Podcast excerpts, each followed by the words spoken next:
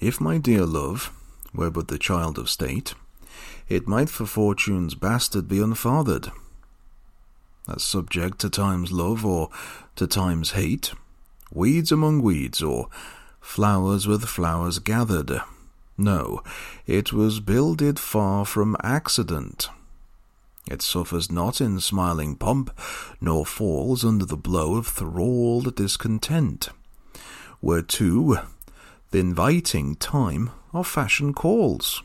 It fears not policy, that heretic, which works on leases of short, numbered hours, but all alone stands hugely politic, that it nor grows with heat, nor drowns with showers.